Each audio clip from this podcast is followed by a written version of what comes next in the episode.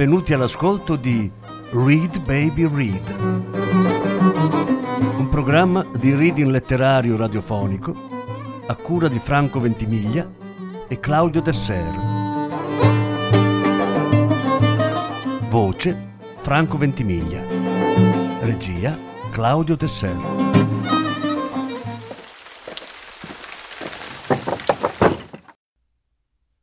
Valeria Parrella quel tipo di donna. Seconda parte.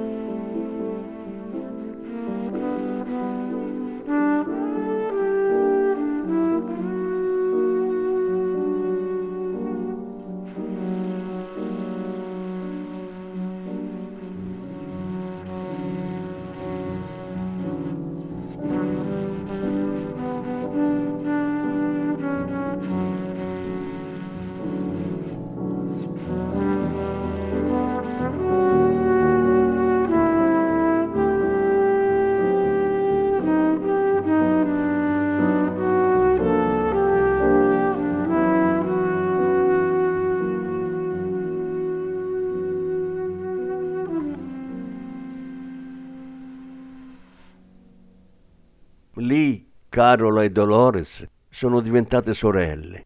Hanno avuto gli stessi fidanzati in tempi diversi o nello stesso momento.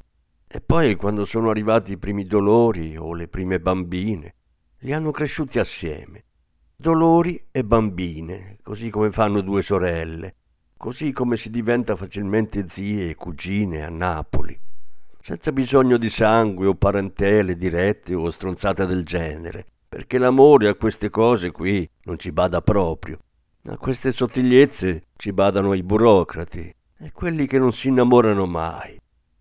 Insomma, Carola, nei confronti di Dolores, per quel viaggio in Turchia, era l'elemento più prezioso e più inquietante assieme. E lei lo sapeva benissimo. Lo sapevamo tutte, perché con i parenti non ci si sente mai del tutto liberi. Carola era depositaria di un passato vicino e bruciante, in cui si stava tutti bene, e la vita pareva una promessa possibile, e alle loro bambine tagliavano i capelli in casa, con l'aiuto di una scodella. Non per estremo accudimento materno, bensì perché erano contro la schiavitù del parrucchiere, dell'imbellimento borghese, della tintura patriarcale. E quindi per anni tutte a farsi trecce tra di loro come a Woodstock, perché Sachiko si era fatta lechemio e i capelli li aveva perduti e aveva detto ma perché non siamo mai andate dal parrucchiere? E Carola aveva dovuto ammettere che ah, veramente, ma perché? solo che l'aveva ammesso davanti a duecento persone il giorno del trigesimo. Questo portavamo in valigia. Inutile dire che pure Camilla era sola con una bambina, ma era a Capricorno, puntuale nelle consegne, organizzata per tutto il tempo in cui stava all'impiedi, completamente sregolata a letto, che è un fatto che a volte uno racconta come un vanto e a volte uno si nasconde come una cazzata. E la verità è che non è né la più giusta né la più sbagliata delle cose. È solo una cosa, una delle cose della vita. Comunque quella bambina, per partire con noi, l'ha dovuta lasciare alla mamma.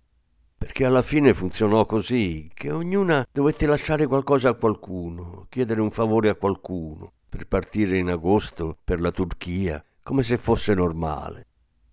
Ora, siccome la nonna di Camilla non aveva mai lasciato Napoli in tutta la sua vita, fino a 80 anni, e aveva aiutato sua figlia, la mamma di Camilla, a, a studiare proprio per poter viaggiare. E visto che alla fine Camilla era diventata inviata speciale del quotidiano cittadino, e quindi sì che viaggiava. Insomma, per questa catena che porta da una donna che non aveva fatto manco il viaggio di nozze, era una sposa di guerra, fino a una donna che sta per partire in pieno Ramadan, la mamma di Camilla disse sì. E infine c'ero io. Nessun figlio o marito all'attivo, perlomeno non mio. Intendo che io a quei tempi avevo un lavoro in un ufficio della regione e facevo l'amante. Mi piacevano tutti quelli che avevano già una vita da un'altra parte. Doveva essere una malattia autoimmune di quelle in cui il corpo rigetta una parte sua interna. Il mio corpo rigettava l'autostima e io mi facevo sempre seconda di qualcun'altra. Qualcun altro era felicissimo perché io non rivendicavo nulla. Avevo una bella casa da single sempre libera, un accredito mensile e insomma ero una donna comodissima. Due giorni prima della partenza il mio amante in carica mi aveva annunziato la seconda gravidanza di sua moglie e il giorno prima della partenza avevo rimorchiato uno, amico di amici. E così fu proprio con lui che mi presentai all'appuntamento, perché si partiva all'alba e c'era un taxi prenotato da noi Capricorno. E io dovevo pur metterlo fuori questo qui, e quindi lui mi accompagnò al taxi. E io vidi loro tre dal vetro che cominciavano a ridere, a infierire, nonostante l'alba nonostante le borse sotto gli occhi e gli occhiali sulle borse. Niente, loro ridevano. Non perché mi stavo presentando con un uomo. Ridevano perché lui mi stava portando la valigia. Where are we? What the hell is going The dust has only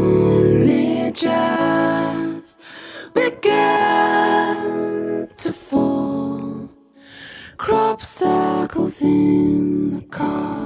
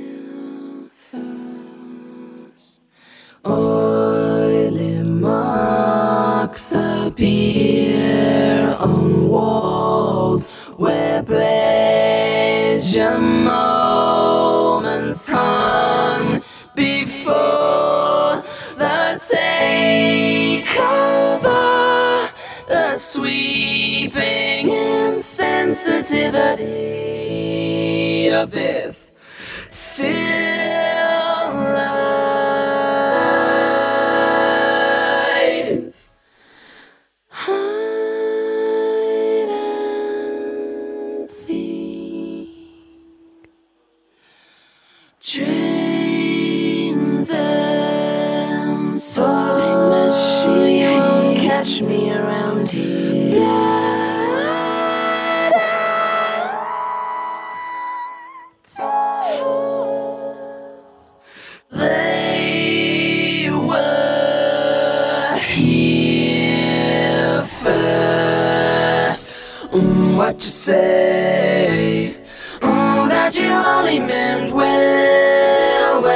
cause you did. Mm, what you say? Mm, that it's all for the best, cause it is. What you say? Mm, that it's just what we need. You decided this. What you say? Mm, what did she say? And notes keep falling out your mouth. Sweet talk news, people cut People were Speak no, feeling no. I don't believe. You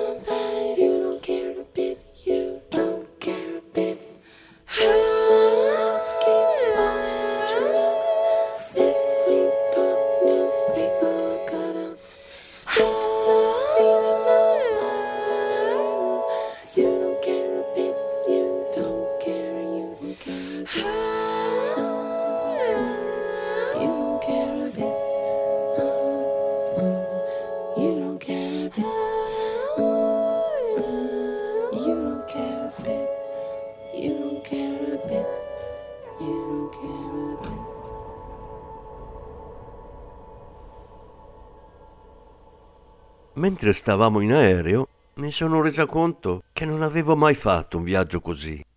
Avevo viaggiato con la mia famiglia oppure con la classe, poi da sola o per lavoro o, con un gruppo di amici o con un fidanzato. Quel tratto d'aereo segnava un discrimine.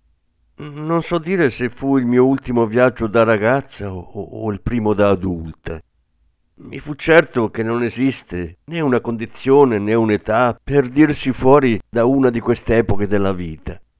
Forse si alternano dentro di noi a velocità variabile e mai costante. Tornano a distanza di tempo e in percentuale maggiore o minore. Ma insomma, nell'indole e nelle prospettive, nell'ottimismo e nel pessimismo, nel credere, decidere, sperare. Noi saremo sempre un poco ragazze. Adesso mi sentivo felice, orgogliosa, di essere in una fila di tre posti più uno, assieme a tre donne di cui mi fidavo perché ne avevano passate tante.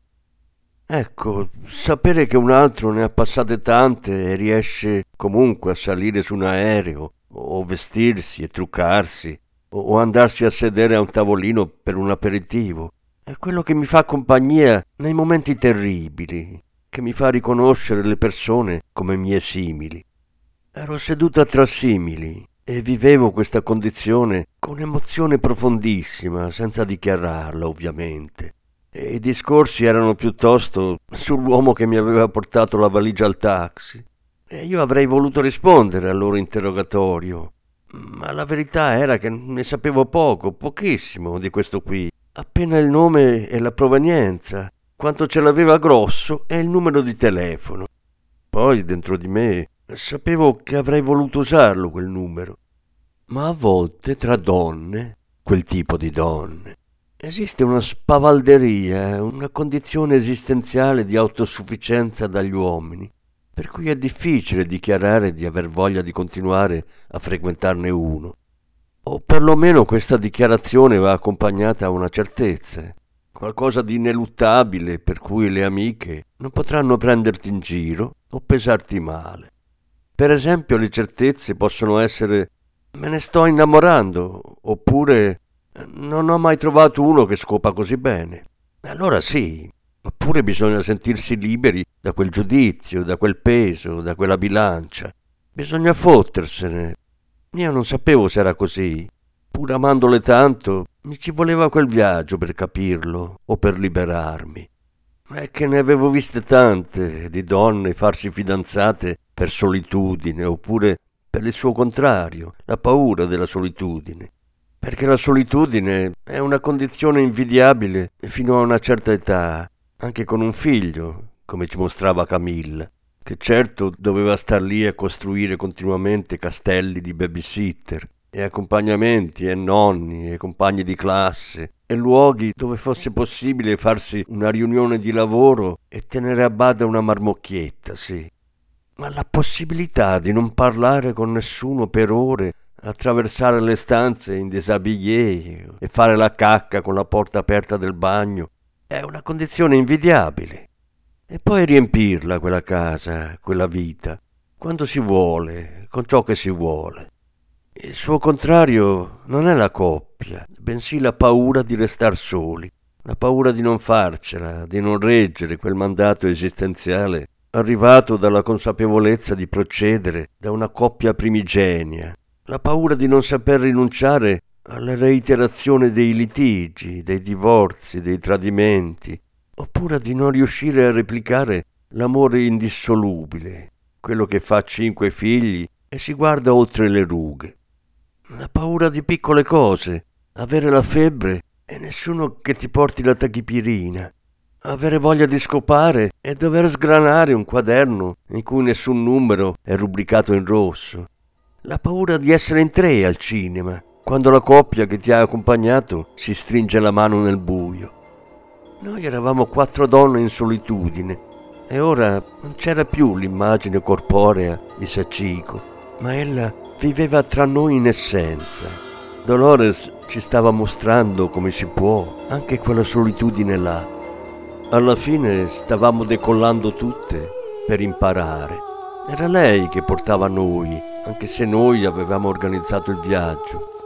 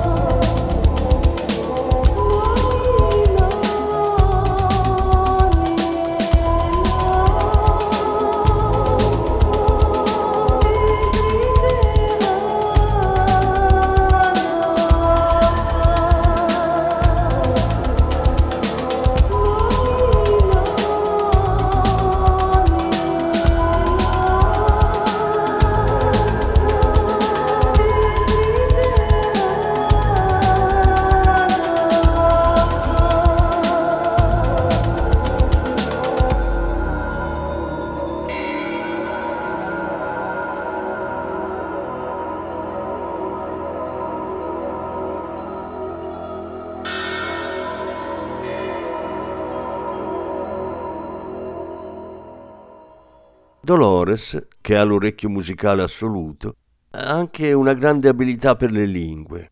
Eh, l'ho detto, no? Che mi trascinò a Pechino su un autobus di linea. Bene, lei i viaggi aerei li usa per imparare la lingua. S'era convinta che durante le tre ore di volo avrebbe imparato il turco e non bisognava disturbarla. Gliel'ho visto fare sempre. Ora, non posso giurare che quando lei scende parli quello che ha studiato in volo. Certo è che non usa l'inglese e riesce a comunicare con tutti. Così, poco dopo il decollo, Dolores ripeteva consonanti senza vocale con le cuffiette. Carola studiava una leggenda locale, Camilla faceva un occhio al finestrino e uno al culo dello steward, e io pensavo a mia nonna. Mia nonna nacque in un paesino minuscolo, con un nome che faceva pensare alle spine, Ruvo di Puglia, un paese di poche persone e piccolo, o almeno così dovevano essere, a leggere i libri che parlavano di quelle zone in quelle epoche. E io da ragazza mi formavo le idee, le incastravo con i racconti di altri, con le trame dei libri. E il libro che più mi raccontava le distese argillose sulle quali mia nonna muoveva i primi passi era il romanzo di un confinato ebreo durante la seconda guerra mondiale, Carlo Levi, e il libro era Cristo si è fermato a Eboli. E forse questa associazione me la regalava il fatto che mia nonna fosse figlia di un professore anarchico, studiosissimo, tant'è che la registrò, senza battezzarla, con il nome faticoso di Humanitas Elettra. Ma noi chiamiamola nonna Elettra. Dunque la giovane Elettra prestissimo capisce che Ruvo di Puglia non fa per lei e che l'unica meta portata di ferrovia che poteva condurla alla libertà era Napoli. Così acchiappa il primo fidanzato presentabile che trova, uno che aveva appena preso la maturità, andando e tornando a piedi attraverso i campi fino al liceo classico con tre ore di cammino, e insieme fanno quella che in paese chiamarono fuitina, ovvero una fuga amorosa, e che suo padre invece salutò forse con un fazzoletto bianco tirato fuori da un taschino, al margine di una gravina, come la realizzazione stessa del nome e della vita donate alla figlia femmina. Lo amava davvero nonna Elettra, quell'uomo con cui scappò e di cui non riesco a ricostruire il nome? Non lo sappiamo. Sappiamo che arrivarono a Napoli, fecero tre figli, e lui se ne venne fuori con una bella carriera politica. Non sappiamo molto di questa relazione, perché la storia è antecedente alla mia famiglia. Poi, per ragioni che non mi sono mai arrivate nel profondo, lei conosce mio nonno e si separa, ma si separa in un periodo in cui non c'era ancora la legge sul divorzio e fa un'altra figlia, che è mia madre. Mia madre nasce dunque nel 1950 a Napoli e si ritrova in una famiglia allargata ante litteram. E il resto è storia.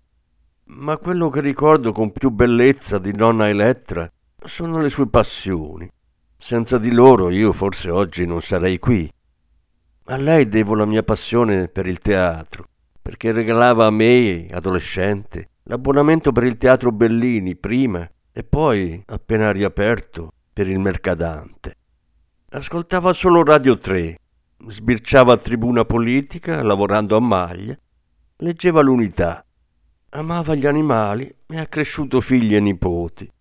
Ancora me la sogno a volte. Sogno di parlare con lei e quando mi sveglio sono così beata di aver sentito la sua voce per un attimo, che è come se avessi fatto una telefonata con l'aldilà.